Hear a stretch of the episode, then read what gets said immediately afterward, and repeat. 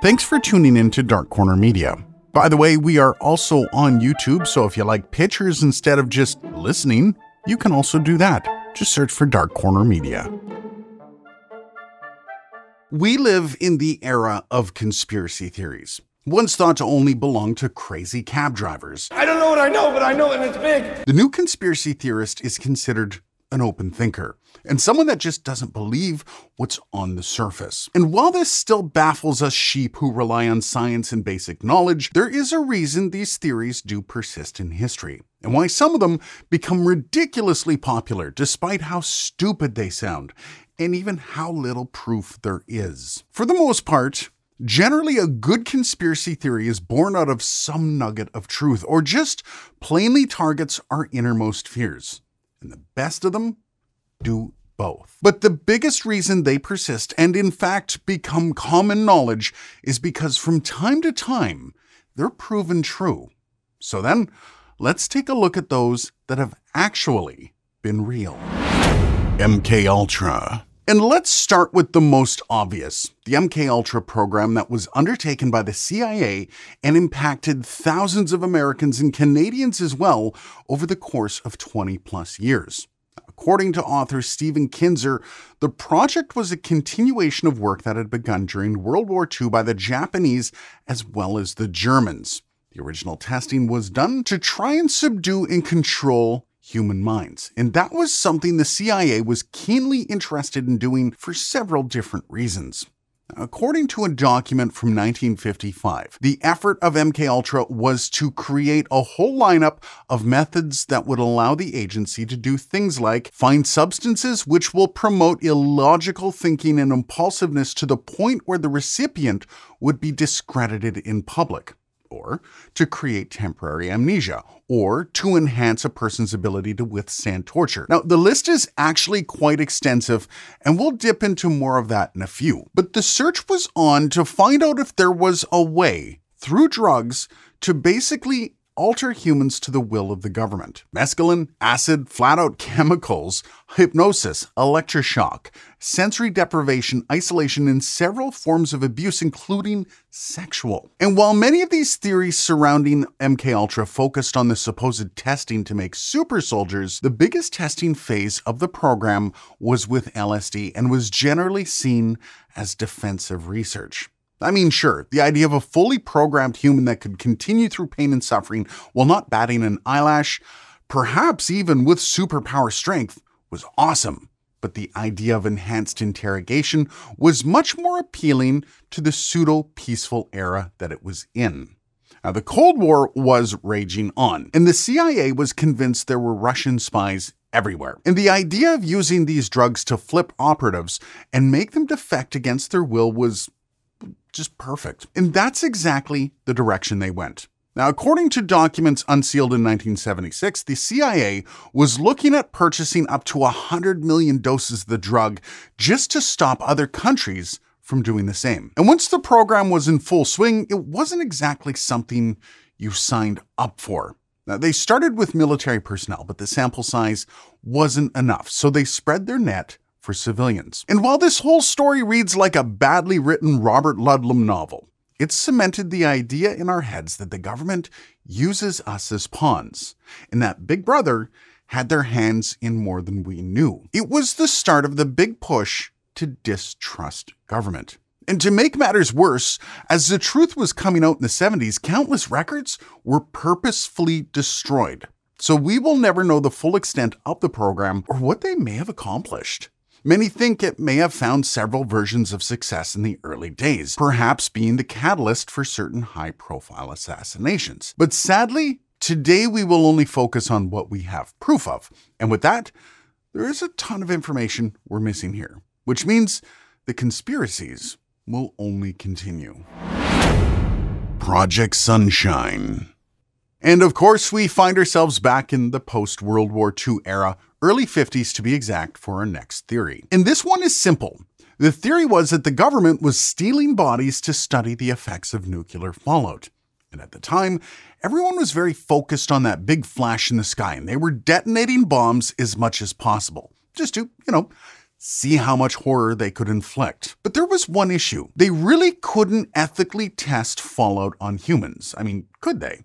Could they? I mean, if you're going to be dropping these bombs on and around your citizens, you got to find out what kind of damage you're doing. So, Project Sunshine became a thing. And well, the theories they weren't really that far off. Now, the initial research needed to know the measurement of the dispersion of radioactive isotope SR 90, widely considered the most dangerous threats from nuclear fallout. So, they went looking for flesh. Literally. But they needed young person flesh, which just makes this all the more gruesome. You see, in young people, their bones and flesh were more likely to accumulate SR90, therefore, were more susceptible to radiation damage. And so, in 1955, the Atomic Energy Commissioner Willard Libby launched the project to go out and source body parts from young people. Something that was initially kept very quiet because, you know, it's kind of creepy. The silence didn't last long, though, only being secret until 1956. That said, most of the samples came from abroad, Australia and Europe being the biggest targets. Now, the whistleblower? Well, a British newspaper reported that several scientists were obtaining bodies and shipping parts to the US. I will warn you, there are some horrific stories out of this one, and I would advise you not to dig too deep if you don't want to know more about it. For now, let's just call this one Poisoned by the Government. And for the next, perhaps not as dark, this theory states that the US government was poisoning alcohol during Prohibition to deter people from consuming it. And while this one ends up being true on paper, there's a bit more behind this than a lot of people believe. Now, in case you didn't know, nationwide prohibition lasted from 1920 to 1933 in the US and it was a largely failure of a law. And it ended after the stock crash of 1929 because, well, some people just needed a drink at that point. Also, it had literally fueled the establishment of organized crime to a massive level. And because of that, throughout those 13 years, it was nigh on impossible to keep the sauce out of everyone's hands. And because it was an illegal activity, there were deaths involved, but some people started noticing a few more deaths than was normal. So, the theory was that alcohol was being directly poisoned to deter. And it kind of was, but not directly. You see, the government knew what was going into the alcohol that was being produced, and considering the people that were making the alcohol were the less savory kind, they knew that some corners were being cut, and that one corner was, well, the alcohol itself. You see, during this time, the crime syndicates were using distilled industrial strength alcohol. You know, like the stuff you might use to clean. So the government just mandated certain additives to that industrial alcohol supply. And of course, those additives were toxic. Quinine, methyl alcohol, and other toxic chemicals were added, which just turned the alcohol to deadly hooch that apparently smelled absolutely horrible. In one of the more publicized tragedies, New Year's Day in 1927 saw 41 people die at New York's Bellevue Hospital alone, all due to alcohol related poisoning. All in all, a conservative estimate of people that died in this manner sits at a staggering 10,000 people across the country. There are more liberal estimates that peg it closer to 50,000, not to mention the countless others that survived and didn't exactly have stellar health. Now, what makes this a million times worse is that it wasn't actually illegal to drink the alcohol, just to sell it or transport it. So basically, the government killed off thousands of citizens who did absolutely nothing illegal just to battle organized crime. That's classy. The Fruit Machine. And firstly, I want to apologize to anyone within the LGBTQ community for the naming of this, but sadly, this is what it was called. This was a horrific test that was dreamt up in the 50s to rid the Canadian government of all gay men from civil service, RCMP, and the military. Now, the reason the government wanted to do this is varied. Of course, yes, the stigmatization of gays and lesbians back in those days was pretty brutal, as most of the medical world still considered it to be a mental health issue. But there was also a tie to the Cold War. After several spies were outed in Canada and the UK, and were also found out to be gay, the permeating idea was that gay people were the perfect target for recruiting agents, mostly by Russia. Now, the idea is simple Go there and do this, or we're going to tell on you. Now, considering the aforementioned stigma on homosexuality in the 50s, it was a proper threat. So the decision was made to remove all gay men from any role that may have had sensitive information. And at the same time, if they were able to just remove them all from the roles in the government and the military, all the better, right? So this machine was designed and deployed by Frank Robert Wake, a professor at Carleton University in Ottawa, Ontario, Canada. Now, the idea was that it would identify gay men through the responses to certain pornography by tracking specific physiological responses, specifically through the dilation of the eyes. A concept torn straight out of science fiction. And of course, the testing methodology was flawed from the get go. The idea that random men who were strapped into a chair and forced to watch pornography would react differently depending on their sexual preferences, in a word, dumb. Now, initially, the people that were included in the study were told that it was to try and rate their responses to stress. After people started to catch on what the real use was for, less and less volunteered for it. But I think the truly horrific thing about this is that it was still going on in the 90s. And an apology from the government for, well, you know, crushing their human rights into dust for decades didn't come until 2017. Bonus facts. On that cheerful note, here's some interesting notes on these. Going back to MK Ultra, the idea of wearing a tinfoil hat to stop access to your mind actually predates the program. In fact, it can be traced back to a story written in 1927 by Julian Huxley called The Tissue Culture King, where the main character uses a metal hat to prevent mind control by an evil scientist.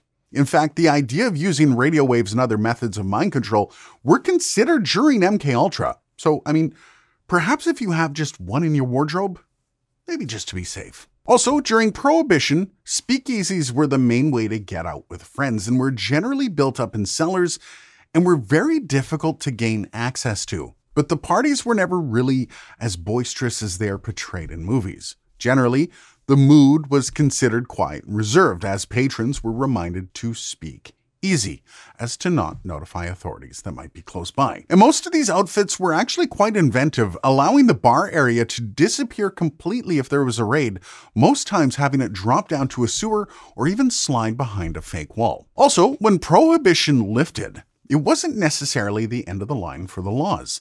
States were allowed to continue outlawing alcohol, and several did. The final prohibition state laws to be lifted was in Mississippi in 1966. And finally, in case you were blown away by the seemingly progressive Canada being super invasive and not up to par for the gay community, perhaps a bit of history there. It wasn't until 1969 that the act of being gay was decriminalized in Canada, meaning prior to that, you could be locked up in a jail for just being gay. And by the way, it wasn't just a day or two in the slammer. In 1967, a mechanic named Everett Klippert was imprisoned indefinitely as a dangerous sex offender just for admitting to police that he had sex with other men. And to add insult to that, the Supreme Court of Canada actually backed up that sentence in a ruling later in that same year. And even though it got decriminalized in 69, it wasn't until 1996 that sexual orientation was added to the Canadian Human Rights Act.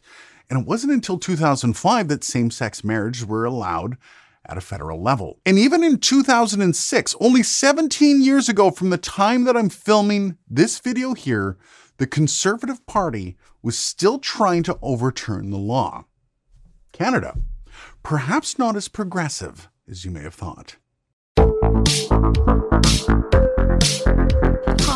I'm Connie Thiessen, the host of Broadcast Dialogue, the podcast. We focus on Canada and the challenges facing Canadian radio and TV, as well as highlighting those moving the industry forward from podcasting and streaming to new broadcast tech.